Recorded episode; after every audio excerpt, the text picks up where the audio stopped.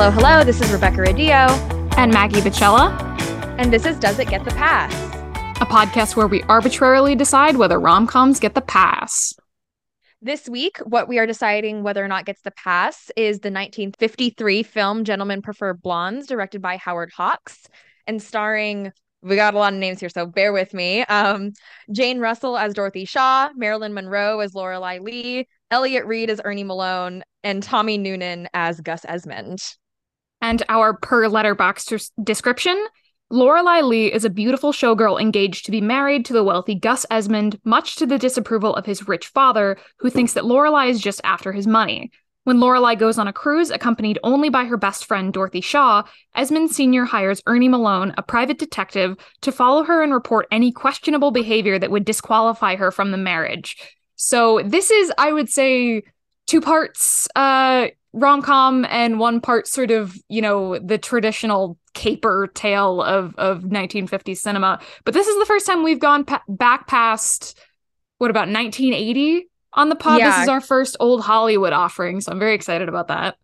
I was kind of torn between this one and uh, How to Marry a Millionaire for our first classic rom com. Um, but I just saw um How to Marry a Millionaire quite recently, and that's another Marilyn Monroe rom com as well. And I was like, oh, I, would rather go with something I haven't seen before, and so that's why I put this one up as an option. It's also a really trim 91 minutes, which was a godsend for both of us because I had a bunch of shit due today, and Maggie we forgot that we were recording today, so it was a good it was a good fit for the pod this week and it just worked out like that but yeah i i was initially like oh my god i don't know if this is enough of a rom-com because i was like it's very much like like a buddy like a girl's buddy movie mm-hmm. although the way that i started to think about it was like it's two girls creating their own rom-com situation mm-hmm. i think and that's like where the rom-com part comes in I mean the the like there's a whole B plot to this. I don't know if you call it a B plot or just a a, a heavily plot. featured detail is that basically just they get on this cruise ship and every man on this cruise ship is in love with them because they are hot. And I think that in and of itself makes this a rom-com because the plot is entirely about men being in love with these two women, mostly Lorelei because of you know, everything we will get into later about Marilyn Monroe's sort of sex symbol status, whatever, whatever. But yeah, this doesn't follow the the sort of structure of a traditional rom-com i would say in that like boy meets girl their relationship develops they have a happy ending though there is a double wedding at the end of this movie so i will yes. i the fact that it ends with a double wedding i'm like that's proof enough that it's a rom-com if there's a wedding oh, it's absolutely. definitely a rom-com but yeah, I, I was so fascinated by this movie just from start to finish. I'm a big old Hollywood person. I think some of my favorite movies come from that sort of pre uh, 1970s sort of reimagining of cinema where things became a little bit more naturalistic, a little more realistic. You know, it was post Marlon Brando, you know, Streetcar Named Desire, realistic. I can't remember. Is it Stanislavski, the the acting system that's like really puts an emphasis on realism? Yes. I was gonna say it's, it's the whole method acting kids. thing. Yeah. Yeah, but so this was I'm I'm such a big fan of old Hollywood that predated that because it's such a a massive production in a way that we kind of lost with contemporary filmmaking when we move towards realism because you know we've talked about films like Crazy Rich Asians on this podcast that have massive budgets and have these massive sort of bits of opulence in these massive set pieces but because we're leaning towards realism there's no big musical numbers in studios anymore which this film relies pretty heavily on. Obviously this is the uh, this is the origin of the famous pink dress diamonds are a girl's best friend sequence. But what i didn't know is that this is based on a real like a stage musical from i believe 1948 49 mm-hmm. that starred carol channing of all people yeah, it's got like I was looking at a lot of like um Marilyn Monroe movies and a lot of them are based on plays and books. Mm-hmm. Um like so she's doing a lot of like adaptation work and yeah, this one is a stage musical. I have listened to it before mm-hmm. just because the songs are so iconic and um I'm so like I did not realize that um that Dorothy who's Jane Russell's character, she does her own version of Diamonds Are a Girl's Best Friend at the end of the movie in the grand gesture scene. We will talk about that when we get to the uh, grand gestures part of this podcast episode. But um, yeah, I I really really liked it. Like, I think that my favorite probably like uh, old Hollywood movie is 42nd Street, which is another like kind of it's it's a sh- music movie about making a musical and doing show business. So it's kind of like this one, um, and it has a lot of big production. It's black and white. It's pre Hays Code. It's really really. It's just so good. Um, but yeah, I'm I'm really glad that we had this as our first like like classic Hollywood rom com, just because I feel like you know with Diamonds Are Girl's Best Friend, it is so iconic, and you've got these two really famous actresses from this period, like at the top of their game. Like this is Jane Russell's like best movie. Like on a lot of people, like this is what she was known for at the time. Um, and also just because I don't know where else I'm gonna say this, there is a sequel with Jane Russell and some other woman called Gentlemen Marry Brunettes. Oh, I've not heard of that. How much like how how it many years after very... that did it come out? Um, I think it came out like a few years after, but um, it was not like as well regarded. Like the other actress, it isn't even ranked as like in her like top Letterboxd or whatever.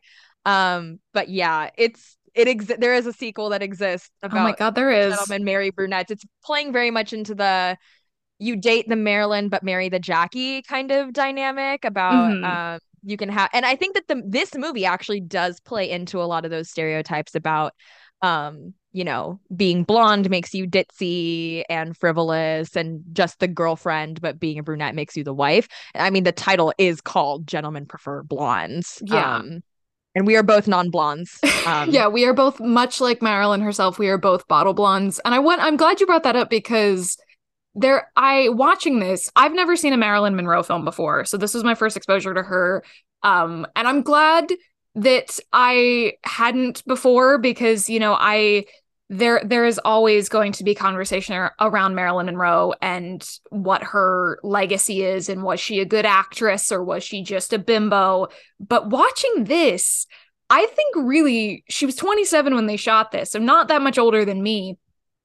I really think she saw what Hollywood thought of her and said you know what? I'm going to make that my brand and make them my bitch. Like it, it's not comparatively to every other actor in the film she i mean jane russell obviously they're doing they're, they're working in tandem but like those two are blowing everybody else out of the water at no point is marilyn monroe struggling to keep up with anybody in this movie i mean she's the I, I would argue that Jane Russell is the funniest one in this movie, mm-hmm. but she's got some damn zingers. There's that line at the end when she's talking to Gus's father where she says, you know, I can be smart when it's important, but men don't tend to like it. And I'm like, that's genius. And I believe I was reading the IMDb trivia for this that she came up with that line. She, that was not in the script. So I I wanted to talk about Marilyn Monroe specifically as an icon because I feel like especially with the recent release of Blonde, the uh, very fairly panned biopic starring Ana de Armas,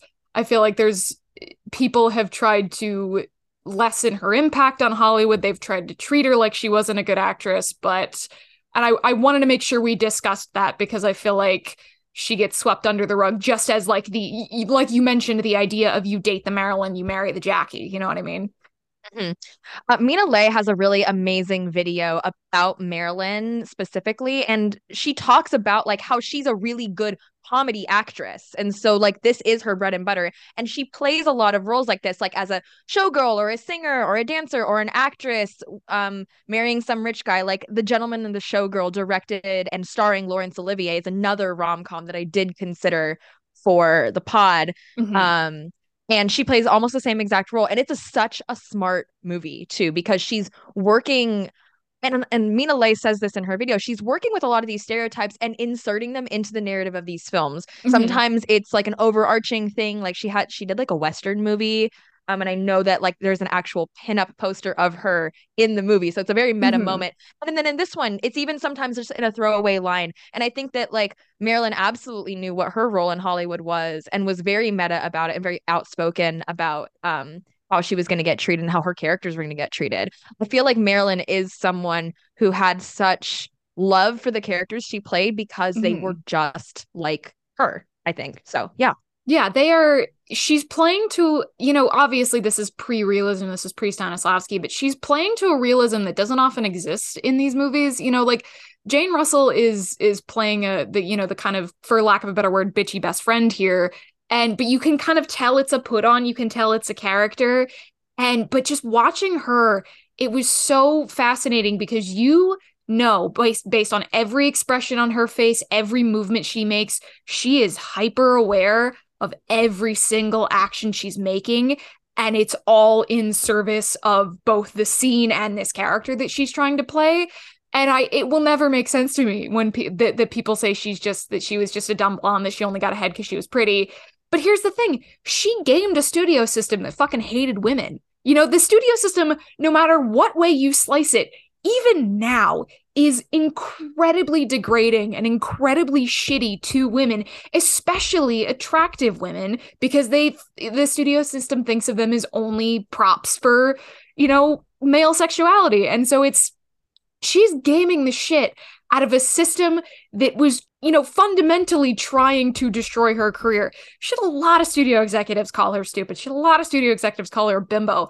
But it's like she knew what she could get out of this. She knew that men were always going to, and I mean, that's what this whole movie's about. Like women exactly. knowing that men have the power and learning how to, and using that to their advantage and knowing how to manipulate it. I mean, that scene where they're trying to get the, the camera negatives off of Malone and they come up with this massive, you know, scheme to, to, to get him out of both his jacket and then his pants to see if the negatives are in either of those it i mean it's comedic genius for one thing it, howard hawks the way he set that up is genius but just character wise it's so clever like yeah these women know that men only see them as objects that men only see them as things to be seduced so yeah let's use that to our advantage and drug this dude and get him out of his clothes to find the negative. and it works it's not there's no ending where it's like you know, oh, poor us, it, it still didn't work. And, you know, that's the comedy of it. Like, no, it works in the end and that's the genius about it and i think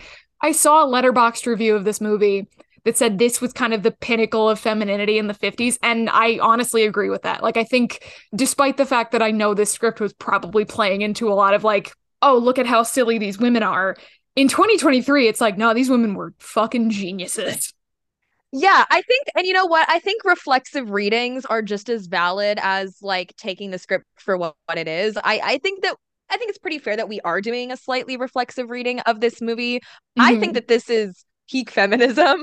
Um, like I think that Dorothy and Lorelei's conversations about love are so intelligent and razor sharp.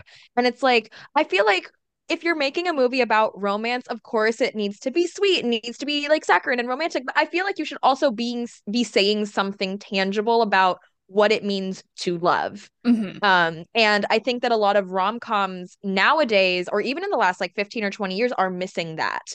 We, we don't hear those conversations about like what actually matters in a relationship or like what actually matters when you're falling in love with someone. And I think that we get that almost all the way through in this script. And I think that that's amazing.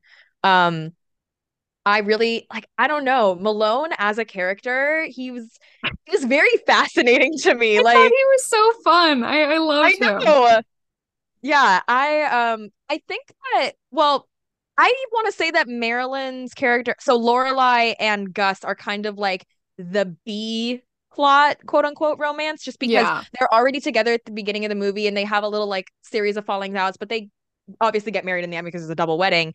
But I think that I would call Dorothy and Ernie the um the A romance. Oh, plot. Oh yeah. Yeah, because yeah. it's the the the entire reason they end up together is because Ernie Malone is the private investigator hired by Gus's father to make sure that Lorelei's not doing anything unscrupulous on this cruise.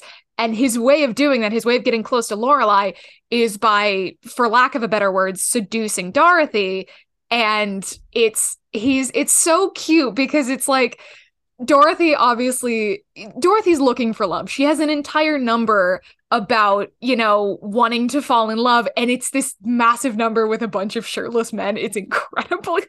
It's incredible on so Olympic many levels. Team too. Yeah. So she obviously yeah. she obviously wants to fall in love, but she's so resistant to him specifically and you know you know that is my shit. You know it's my shit when they kind of go from sparring to being in love with each other. And there's this moment where dorothy's in their cabin on this cruise ship and ernie's just left or malone's just left and she's really crabby and Lorelei's looking at her like what? What's going on? And she goes I think I'm in love with that. And she ca- she called him something. What did she call him?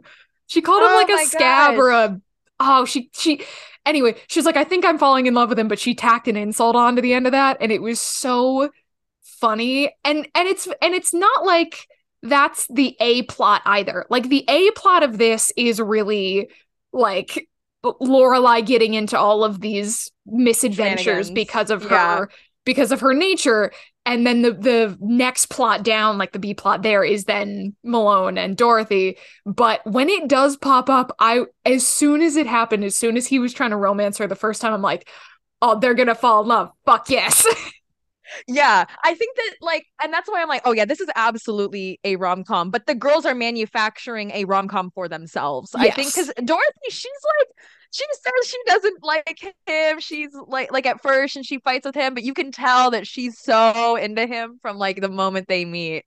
I even wrote down like one of my notes for today was like Esmond and Dorothy as wait, no, not Esmond. I don't know where I got Esmond from. Malone and Dorothy as enemies to lovers. And I think Yeah. that like they're a very like a very 50s take on that enemies to lovers. yeah I'm Sure if this movie gets the pass, but I almost don't care because everything works out in the end anyways. Um, yeah you know, the like I don't know if the romances either Gus and Lorelei or Malone and Dorothy are prevalent enough in the narrative to even have the past be relevant in that sense because Yeah. like I said the A plot is Lorelei getting into trouble uh primarily because there is a tiara she's so she's on this she's on this cruise and she obviously is committed to Gus but here's the thing Lorelei is very interested in money. She only wants to marry a millionaire, and you know what? Good for you, girl. Like you have standards. get the. But so there's a there's an older gentleman who's literally called Piggy, which feels like a capitalist pig joke 50 years before its time, who is trying to romance Lorelei and obviously cheat on his wife, and his wife is on the boat with him, and she has this tiara. And eventually, what happens is that somebody thinks that Lorelei stolen the tiara, and that's where sort of pretty much everything from like the back half of the movie that's you know what propels the plot. So that so i don't think that the romance between either of the couples is strong enough to really consider the past just because and i don't even think that it does because one i i guess you could say it doesn't get the pass because Lorelei is trying to game Piggy out of his money and is that considered infidelity? Whatever whatever. But also i think because they're trying to create this scenario for themselves, I don't think it's because I don't think she was really in love with Gus. I think she's definitely, Oh, even yeah. by the end of the movie, she's still like, I like you. I could spend my life with you, but I'm not in love with you. Like, I don't think there are feelings involved. So I'm not all that bothered by the yeah. Piggy subplot, especially because that's the more prevalent thing than the romance, you know? Yeah. Like the sh- like I said, the shenanigans are the A plot. And I think that's good. And but like it's weird because like even the A plot is propelled forward by these moments of romance because like we don't Mhm. find out like the consequences of Lorelei's shenanigans without Malone there. And Malone is there romancing Dorothy. It's like so like it's like A1 and A2. Yeah. You know what I mean? like It's That's- so yeah. Yeah, I feel like that's a consequence of old Hollywood and the way that films were structured. You know, people love a love story, so that's what they leaned on. And I wish we would go back to that idea that, you know, Oh, not yeah. just not just to have, you know, the hot people fall in love because that's what happens in most, you know, action films now, but there was a certain saccharine nature to old Hollywood that valued a love story, that valued a romance. So I think that's the reason why that was sort of intertwined in there because you could remake this movie, take that out, and it would still be a, a functioning film. But also, I should note Howard Hawks is responsible for two other major, what I would consider rom coms in old Hollywood the film uh, His Girl Friday, and then also Bringing Up Baby. Both of those are these rom-coms where the A plot is not necessarily the romance, it is shenanigans. It's essentially these rom-coms with this overlay of shenanigans because His Girl Friday is about this couple who are both reporters who used to be married and got a divorce and then shit happens there is a prison breakout there's murder it's a whole weird thing. And by the end of the film they've argued so much that you know they've fallen back in love and you know bringing up baby is very similar. So i think that's kind of a howard hawks like trademark almost. I'm only familiar mm-hmm. with those three films of his but i feel like that's definitely you know his mark on old hollywood because there are very few other directors who a i know by name from old hollywood and b i know for those kinds of specifically romantic movies because there are a lot of like you mentioned Laurence Olivier earlier. Obviously Laurence Olivier is incredibly important to the history of cinema, but his work was not marked by romance. You know, he did Hamlet. He was primarily a theater actor. He was primarily a drama actor, a theater actor. That's what the Olivier Awards are named after. But like so I, I wonder if it's it's a combination of both the just nature of old Hollywood and also Howard Hawks specifically as a director.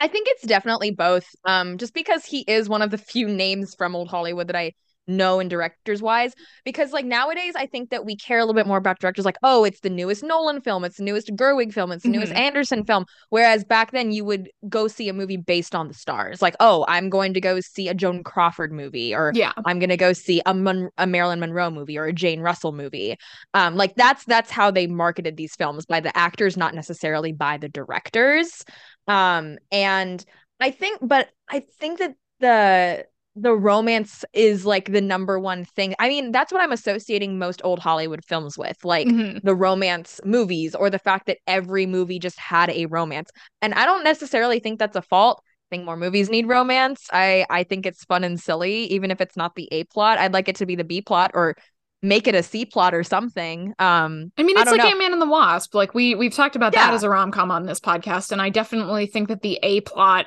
of that film is obviously supposed to be, you know, Ant Man saving the world from another supervillain, but just as prevalent is the two romance plots. So I think it's still possible in contemporary Hollywood. I think contemporary Hollywood just has a severe distaste for anything that's not a straight like by the books Marvel movie at, at this point. Yeah. It's like play with genre, like do fusion, like genre fusion. I think that I'm, I'm going to say this, and maybe you can correct me if I'm wrong because you've done a little bit more reading about this. I feel like older movies were maybe like less hesitant to do a little genre fusion. I think we say that, oh, old Hollywood was so formulaic, it was all by the books. I think that they were willing to do a lot more genre fusion because, like, very rarely do I think nowadays we get like a girls buddy movie rom com. Because yeah. I mean, like, because Bridesmaids is barely a rom com in my opinion. Like that's not romance- movie's not a rom com in exactly. any sense it's a comedy. It's got like a ro like a romance in it. Like Kristen Wiig's character gets a man at the end of it, but it's not like it's, the romance is not as central to the plotline or as necessary for it as it is in this movie. Um, and I, I I think that's what makes this movie so smart as a rom com. Mm-hmm. The fact that it's using another genre to propel itself forward. Yeah. Because if you took out the buddy plot, the the romance falls apart. I think. Yeah. And I think you're right about old Hollywood, you know, being able to do a little bit more genre fusion. I'm specifically thinking in terms of incorporating a romance into the plot. Are you familiar with the Thin Man at all? The Thin Man movies? Yes. Yes. So if you're not familiar with those, uh, for those listening at home, it's a detective noir, I believe, duology of films. There might be more, but I'm I'm only familiar with the two.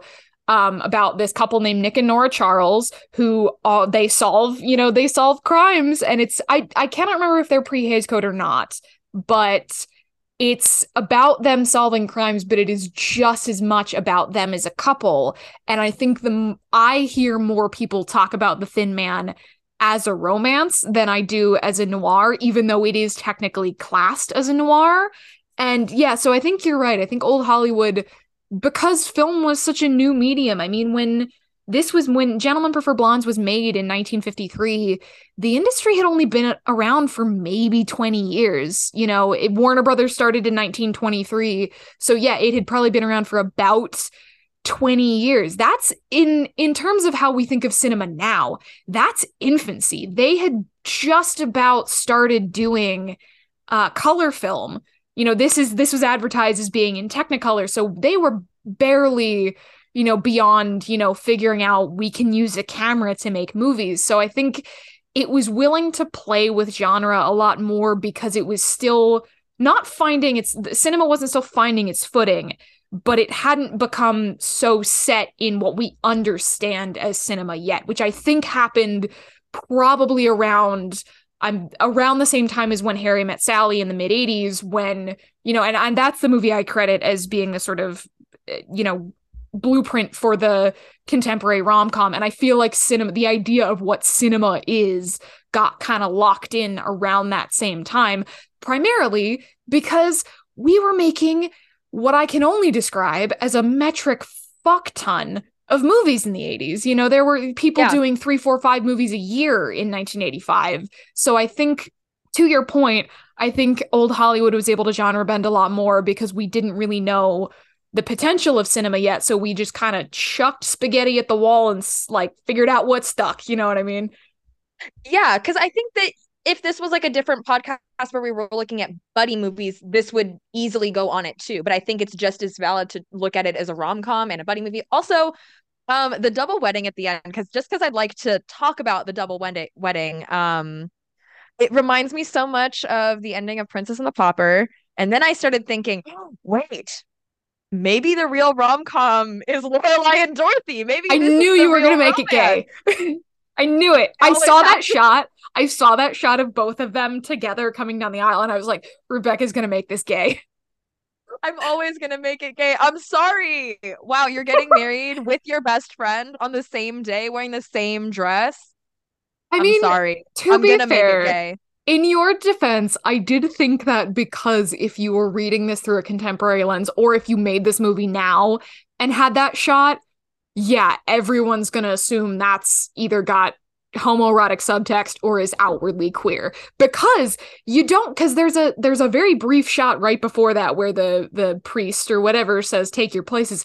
I didn't realize that both gus and malone were on that altar So it's like, yeah. yeah, that could definitely be read as queer, but like, and I don't know, you could make a queer version of this, you know, because it's two best friends going on a cruise by themselves, you know, with no sh- other chaperone, which is what Dorothy's supposed to be. Uh, but yeah, you could you could make this queer if you wanted to, so I don't blame you. Yeah, I, I think it's fun, and I mean, like, it didn't even hit me until the end. I'm I'm shocked. I usually can make something gay within the first 15 or 20 minutes, but I didn't even think about it until the end. So pat on the back for me.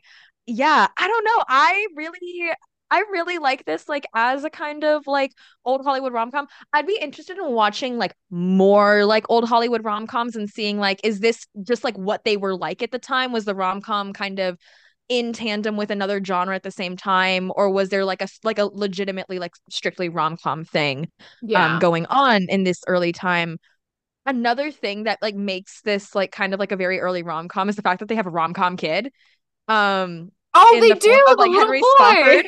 Yes. Oh my god. Like I was thinking of Cassie the entire like from Ant Man and the Wasp and Ant Man the entire time he was on the screen in those like two or three like not key scenes but like really funny scenes. Yeah. And um yeah, I, I think it's I think it's always good when a rom com has a kid. Um, just yeah. because you know the wisdom from the mouths of babes or whatever the saying is. Yeah, because he's only in, I believe, three sequences. He's in that sequence at the dinner table, which it's there's a whole joke about every man on the ship wanting to sit at the same table as Lorelei and Dorothy, and Lorelei's trying to set Dorothy up so that her friend can marry a man with money, and she, she makes this whole joke about if somebody has and valet after their name, they've got money. And she sees this kid's name, thinking it's this big, you know, rich man, and he comes to the table, and he can't be more than ten years old. He was so stink. And it's funny, I was thinking that kid's probably the only one in this movie that's still alive.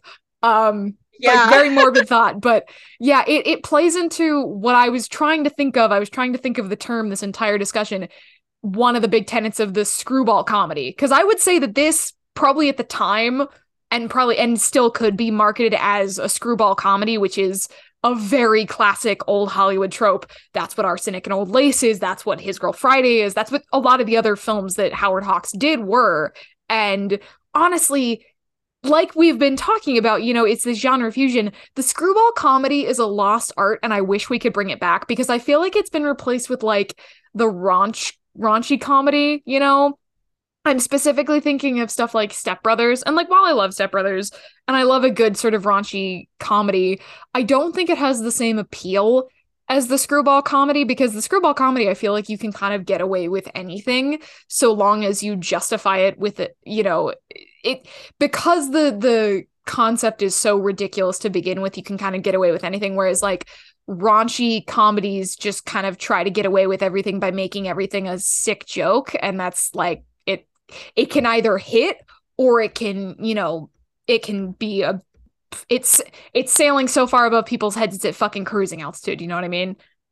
Yeah i think that like i've, I've talked about bridesmaids not in just this episode but in uh, past episodes. I think that that's like a fairly decent raunchy comedy because it's mm-hmm. not like so disgusting. It's like it's just so like it's more like in the cringe comedy area that I know yeah. I hate. Um, but it's not so raunchy that it's disgusting. But um, yeah, I really like this as a screwball comedy. Like specifically that scene where they're trying to get the photo negatives off of him. They have the heat in their room turned all the way up. They give him um like a whiskey um bourbon like cocktail with sleeping pills in it too to really to really drive it home. And then um that gets him to take the jacket off. They can't find the negatives in the jacket. So then they're like oh he needs water. So um dorothy pours an entire pitcher of water on his pants and then they have to take it take the pants off. And then an attendant or somebody working on the ship comes in right at the moment they're taking his pants off. And it's so fucking funny. It's like and it's also also just a good moment for like Dorothy and Malone's relationship development too, because yeah. she knows, oh, he's playing us. My turn to play him. So. Yeah, it's it's incredibly funny. It's about two seconds from turning into Weekend at Bernie's the entire time, and I think that's probably just because we as contemporary viewers hear Lorelei say, "Oh, is three sleeping pills enough?" and go, "You're gonna kill him. This is gonna turn into either Weekend at Bernie's or Heathers." Like I feel like that's a very contemporary worry Whereas you could get away with a thing like that in, in 1953 and no one's gonna bat a fucking eye. You know, every housewife in America was high on opioids all the time because their husbands yeah. were abusing them. But like, uh, you know, I, I feel like that that sequence I think is probably my favorite in the movie. Like I think mm-hmm. it it is the pinnacle of the screwball comedy, but it is also the pinnacle of these women being knowing how to game the system and like you said it's a really good sort of step in that relationship for for Malone and for for Dorothy. And it's it's clever too like it's really well blocked I guess for lack of a better word because the way they get his jacket off is by turning the heat up so that he'll be willing to take it off. The way they the way they get his pants off that sounds so awful is by their they say he's hot so they say oh we'll give you some water so you can cool down. And they're pouring the pitcher over him and like dorothy just kind of deliberately put like yeah, pours she... it on his pants. Like it's it's very cleverly blocked. It's very cleverly like well thought out which i love. And i think that's the thing about old hollywood films is that the bits that always impress me are these bits that are really blocked down to the moment. It's almost comparable to i don't know if you ever saw the play that goes wrong uh, which yes, is a yeah i'm it's very well aware yes. if you are not familiar with that it is an actual live stage play that is about this amateur theater company who's trying to put on a play and everything is going wrong. And the thing about that show is that there are are accidents but they are very intentionally staged accidents for jokes. So they are you know blocked down to the second. And i feel like that you know that kind of system is very much what's used in old screwball comedies very specifically here both with that sequence and with the sequence where Lorelei's trying to search Malone's room for the negatives before that and she gets locked in by one of the housekeepers or whatever and then tries to sneak out the porthole but she gets stuck and the small child comes and it's this very sort of cleverly blocked sequence of of trying to hide the fact that she's stuck sneaking out of this guy's room. So yeah, it's it's very specific blocking which I feel like is a thing even with comedies now that you don't get a whole, you don't get a lot of physical comedy in that way anymore. Yeah, I'm trying to think of like another like Peyton Reed really likes physical comedy and that's why Bring It On works so well to yes. me. Because Bring It On is all about physical comedy and then down with love i've also heard is very much reliant on that too. So maybe maybe in the future we'll have to think about that and Absolutely, maybe yeah. as a, a newish like hawks. I have no idea. But i'm trying to think of the other like really fun moments with blocking that impressed me. And I'm thinking of the court scene at the very end where um Lorelei's been accused of stealing the tiara, mm-hmm. and um, Gus is right there demanding to see her after she performs Diamonds Are a Girl's Best Friend. And then um, Dorothy is like, Well, you go with Gus and you see if you can get the money for a new tiara out of him because the, the tiara has been stolen out of her dressing room. Mm-hmm. Um, by Piggy, I might add. He's he's trying to get a move over on insurance. Um, and so she's like, I'm gonna go deal with the cops because she's getting called to night court. So she puts on a blonde wig and has her costume on, all of Lorelei's jewels on, and a huge ass fur coat. And she goes look. on this. She does the funniest like Marilyn slash Lorelei parody um mm-hmm. at the court, and um she asks uh Piggy's like uh, wife's Ins- lawyer. No, um, that's the insurance guy. Oh, she asked the insurance guy, "Have you ever seen me perform?" And he's like, "No." And she's like, "Oh, then thanks for giving me the chance." And then she whips the coat off and goes into gentlemen prefer blonde, like not gentlemen prefer blondes. Um, diamonds are a girl's best friend, and it is single handedly like the best scene in the entire so movie. Funny. It's so funny because it's and we were saying we didn't realize there's a reprise of that song in this in this film. And also the thing that gets me about that sequence is or that scene rather is at the end you realize that Piggy it wasn't Lorelei that took the the uh, tiara at all. It was Piggy trying to pull one over on his insurance, which it's hilarious that insurance fraud is a is like a B plot yeah. here. Um but so they Malone goes and gets Piggy, brings him to the court, like, and reveals the tiara. But they were saying that Lorelei, if Lorelei's charges would be dropped if she gave the tiara back to Piggy, and so Piggy tries to give it to the judge, but no, he says no, you have to do it this way. So then, you know, Dorothy posing as Lorelei gets up, takes the tiara from him, hands the tiara to the judge. The judge hands the tiara to the insurance guy. The insurance guy hands it back to Piggy. And it's so silly, but it's again, it's one of those very specifically blocked screwball comedy bits. And I'm like, in any other movie, that would have been the stupidest thing in the world. But because we have just watched Dorothy do Gentlemen Prefer, or uh, D- diamonds are a girl's best friend for this court full of men. I don't even care. Like i my suspension is my suspension of disbelief is so convinced that this could happen within the narrative that it's just it's fun as hell. I think that more movies need to feature insurance plot as the d plot yes. personally. Um like insurance fraud.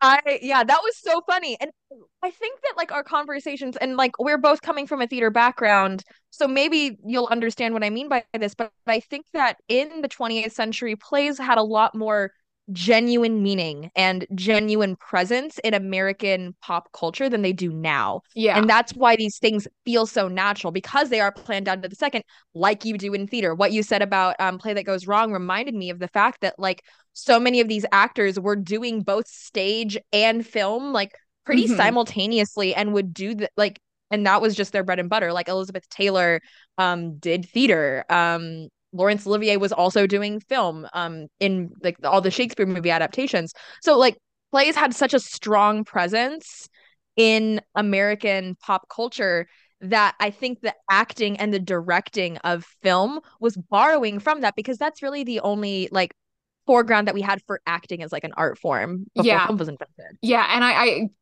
to your point about the direction, I remember reading a lot of things about how, like I was saying, we hadn't figured cinema out yet. We did, we weren't aware of what cameras could do. So a lot of directors were blocking things like it would be a stage play, like like it was you. Because what I noticed with this film is that there were very few cuts. You know, normally mm-hmm. when you're in a film w- watching a film now, if you're watching a scene between two people, it will cut between you know, say Marilyn Monroe's face and then Dorothy Shaw's face, like they would each be in the frame. This film has such long extended cuts of like just one person's perspective. I was I noticed that a lot during the Diamonds Are Girl's Best Friend sequence, especially because there's a teeny tiny little goof in one of the, the shots because it's a probably a 45 second shot, which for Hollywood now is a long ass time. And it's she's in the middle of this number, she's singing, and she does something and she moves away from one of the men that are dancing with her, and a piece of her hair gets dislodged. And so it's kind of sitting there and it's sticking out.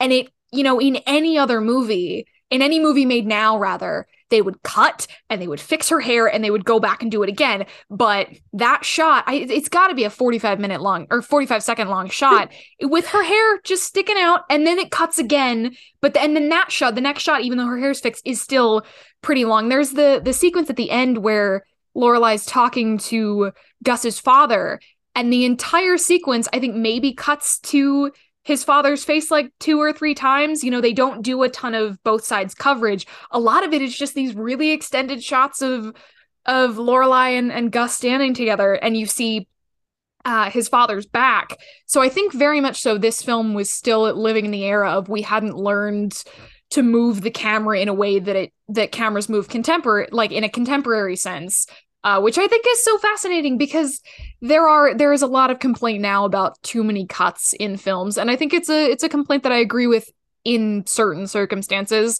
You know, so it was nice to go back and watch a movie that just let itself live with its actors in the take and not feel like they have to cut between coverage a whole ton. I think that's and that's coming from somebody who also, you know, watches a ton of films and and you know, thinks in terms of these technical specs. But like you were saying, I think at that point in American cinema history, we were definitely still borrowing from from theater. And and the fact that this is based on a, a stage musical probably helps that as well. And I just want to compare this to the other, like, just as iconic performance of Diamonds Are a Girl's Best Friend by Nicole Kidman in Moulin Rouge. Oh, yeah. so many cuts in that. And I don't think it's just Baz Luhrmann because we see more of Christian, played by Ewan McGregor's face, watching and perceiving her than we do of her actually dancing. And I remember I tried to rewatch Moulin Rouge because I saw the musical on the stage version a couple months ago. I watched the movie before and I was trying to watch the the can can dancers for their costumes. Uh-huh. The their the camera is more focused on the people watching the yeah. performance than it is the actual dancers. And so I was shocked to see that in um Gentlemen Prefer Blondes, the original Diamonds Are a Girl's Best Friend number, has zero cuts out to the audience. It has after... two. It has, has two. Oh, at the very two? end when she's like it's because obviously this number was shot on a huge soundstage and it cuts twice, I think, to once when Marilyn's sort of reaching out into the audience, or Lorelei's reaching out into the audience to sort of take Gus's hand because he's supposed to be mm. watching this number. Um, that and then I think it cuts one more time during the sort of big grand finale of the number. And that's, yeah, that's the only two times you see anyone perceiving this, perceiving Lorelei doing anything. And that's the interesting about this film is that I think it now, like you said about Moulin Rouge, this film would be so much about the way men perceive these women. And that is, you know, obviously we get all these shots of like the entire Olympic team fawning over Dorothy and Lorelei, but it's not that's not what's leading the narrative. Like with Moulin Rouge, and I think thematically it does sort of work with the uh, you know the themes that Baz Luhrmann's playing with. With Moulin Rouge, it's all about the way that Satine is perceived by men. Like it's that is more mm-hmm. that point of view is more important to Baz Luhrmann as a filmmaker than Satine as a character. But because Lorelei and Dorothy are leading this, their perspective always wins out. So yeah, you get to watch this entire big studio number for Diamonds Are a Girl's Best Friend because Gus doesn't matter. You know, what matters yeah. is her doing this massive number, showing off her skills and you know showing that she doesn't give a shit about him anymore because Dorothy literally says to him you know, he's freaking out and she's like, well, you should go see the number she's doing next. And then that song happens, which is obviously about like, I don't care about love. I don't care about romance. You know, I material things are very important to me. And so it's all about her perspective on that and not about her. It's not about voyeurism. So little of this film is about voyeurism once you get past the first like 20 minutes and it's been established that every man who ever lays eyes on these two women is in love with them. I actually like I love that you said that because I don't think that this is a movie that even really has the male gaze at all. No, for like being directed by a dude. Movies, yeah, I know, right? Like other Marilyn movies are absolutely informed by the male gaze, especially the seven year itch. And I would even say How to Marry a Millionaire is very male gazy. This movie actually does not feel as traditionally male gazy to me, even in the romance scenes. Because I just want to make sure I like talk about Dorothy and Malone a little bit before we head out. But like even in their romance scenes, it doesn't feel like he's perceiving her in any way. She I feel like she has more control over this relationship yeah. than he does over her, even though he's the one putting the moves on her to get to Lorelei and figure out if she's having an affair or doing um NSFW shenanigans. Like I think that like you heard me. Um I think that like the way that Dorothy and Lorelei command every single scene they're in and every interpersonal dynamic they're in, like even when they get themselves into trouble, I think they have a really, really good time of asserting their own agency mm-hmm. and making sure that how they want to be perceived is what we perceive too. Um, yeah. I I love this movie. I think that this is actually like maybe maybe not maybe it's taking the place of 42nd Street now because like I don't know. I think that this works really, really well as like maybe even like a like I would say it's still a very early rom com, but a lot of the things that we associate these like girl boss buddy movies with is are mm-hmm. present in this. Like Ocean's Eight, I feel like is a descendant of Gentlemen yeah. Prefer Blondes, one hundred percent. For sure. And I, I wanted to note something about the agency because I was reading, like I mentioned earlier, the trivia for this movie on IMDb um, the person who did their Jane Russell and Marilyn Monroe's dance coaching for this, and dance coaching and walking to like get that very sultry walk was Gwen Verdon, who was, if you are not familiar with Gwen Verdon, a musical theater icon. Uh, she and she worked a lot with Bob Fosse, who was the choreographer of the 20th century.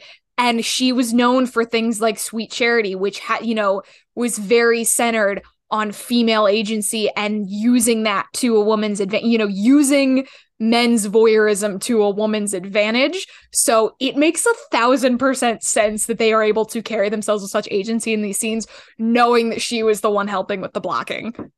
Yeah, like I said, this is a girl like a girl buddy comedy where they are cre- they are on a mission to make their own rom-com. They are on it like and I think that that to me 100% like if they're like i'm gonna fuck with the way men are perceiving me i'm going to hold myself a certain way carry myself a certain way i oh my god i did not know that gwen verdon worked on this movie and now my brain is exploding because i love damn yankees so much yes and i love sweet charity. Wow my brain is exploding right now. So yeah. um, thank you for sharing that. Oh my god of course. Is there anything you wanted to to wrap up with before we before we head out of here? Um, oh my god, I can't believe I forgot to talk about this. Um, because I feel like we had so many other things to talk about with this movie movie, but the end, um, when Malone is apologizing to Dorothy, um, about like yes. pulling one on her. Oh, I saw Maggie like melt in the frame, and I knew oh. Is exactly what I'm about to say. And I wrote it down. He says everything else I said to you, I meant, meaning like that he liked her and that he wanted to be with her. Woo! That shit does a number on me. And I'm like, oh yeah, rom com, rom com. Mm. And he does that grand gesture for her at the end. Yeah. the um the scene too by, you know, saying like i'm dropping this case because she says in the middle of her thing like oh uh, my friend dorothy is so in love with malone and blah blah blah blah blah and he knows it's dorothy because he spent a lot of time with her and he can see past the the wig and the makeup and the outfit um and he drops the case right there. Oh it is real like, fucking romance you guys. Like that is i've watched a lot of romantic things in my life. I would put Malone dropping the evidence and dropping the case against Lorelei for Dorothy up there with Jack putting the ring in the coin slot in while yes. you were sleeping. Like it's just this it's a the thing that makes grand gestures so good is that they don't have to necessarily be grand. They just have to mean something very like they have to be very important emotionally to one or more persons involved you know it's it's that it's the ring in the coin slot it's the you know it's in Rye Lane when the, she's on the boat and she's like, I knew you would wave. Like it's it's these things that play into what we understand about these characters. And it is obvious that Dorothy values loyalty very very strongly. You know she's very loyal to to Lorelei the whole movie. She says that to Malone. And so for him to display loyalty like that and to, not just for Dorothy but for Dorothy's friend you know to get these charge dro- charges dropped not against her but against her friend is just oh my god it is so quote the Spice Girls. If you want to be my lover, you gotta get with my friends. Yes. Oh my, we're both fist pumping the air right now. It That's is, why this movie outsells. It does, and it's like I, I always go into old Hollywood films like wanting to take things with a grain of salt because sometimes you watch them and it's like how did this get made you know especially with you know looking at things through a contemporary lens and seeing racism xenophobia homophobia that kind of thing? Because for every gentleman prefer blondes there are movies out there like that that were made especially in the in the middle of the Hays Code era. You know i had a an adventure where friends and I decided to watch every mummy movie ever made from the Boris Karloff one up to the shitty Tom Cruise like 2017 one. How dare you do that to yourself? Most of them were flagrantly racist. So like not all of it old Hollywood is good, but to watch something like this that was produced in 1953 and say if someone did that for me now, marriage immediately. I get why they had a double wedding. Like it's so it's so refreshing and i feel like there's there's a conversation about a lot of people specifically on film twitter and i say film twitter derog- like in a derogatory way that are like i don't want to watch movies older than like 1980 because the world was fucked like no i think movies like this are the reason that we should be preserving films like this and be continuing to explore films back past when our parents were kids you know i really do hope that we continue to do more uh more old Hollywood films on this list. I know I mentioned His Girl Friday. I would love to do that at some point. I would love to do What a Way to Go. I'd love to do the rest of Marilyn Monroe's filmography because obviously she leaned very heavily not only into the screwball comedy but into romance because she was a romantic at heart. So I think this was just I'm very glad that we picked this as our sort of entry point to uh you know Hays Code Hollywood so to speak. I think that maybe in the fall we can have, like a kind of um, old Hollywood month. I'd love to do that because I would really love to watch The Gentleman and the Showgirl because um, it's a movie that I want to see for ages, and it's Laurence Olivier and Marilyn Monroe in a rom com. And I'm like, I'm dying to see that actually. And so, yeah, I'm really glad that this was our entry point and that it was such a strong entry point into talking about you know how these movies were made because like you said a lot of the rom-coms nowadays rely on realism and mm-hmm. i don't know if that's necessarily a good thing i think for some it's a good thing and it works um, but I think if you tried to make this movie realistic at all, it would be a fault. I like actually, there's been some other rom coms that we've talked about that were made even like 20 years ago. And it's like, oh, if this was remade, what would you do? I don't want to see this one remade, actually. No, at all. I mean, ever. unless you're going to make it the rom com about Lorelei and Dorothy, I don't want to see it remade because it's so perfect. Like, but that's changing the story. That's a totally different movie. It's inspired by um yeah. Gentlemen Prefer Blondes. It's not a Gentlemen Prefer Blondes remake. Um, but yeah, I I love this movie. I'm really glad that we both like latched onto it for both like the buddy comedy things and also the genuine romantic comedy traits that it has. Yeah.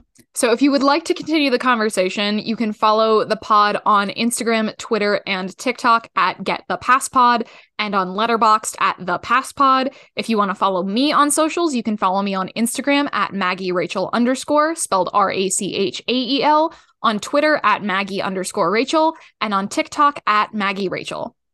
If you'd like to follow me on socials, you can find me on Twitter at with a hero and on Instagram at King of the Chess People.